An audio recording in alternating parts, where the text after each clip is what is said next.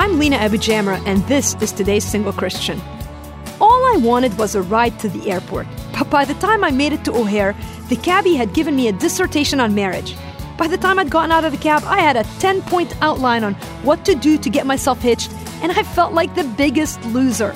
While people often mean well, their advice on singleness and marriage can be really discouraging.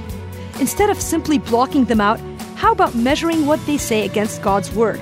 If God can do anything, and He can, and if God is good, and He is, then you and I have nothing to worry about. We're not living out Plan B. Make it your goal to pursue God with single minded focus today and let Him worry about your future. Now, that's a thesis I can live by with joy. If you'd like more resources on thriving as a single Christian, visit todaysinglechristian.com or email me, lina at todaysinglechristian.com.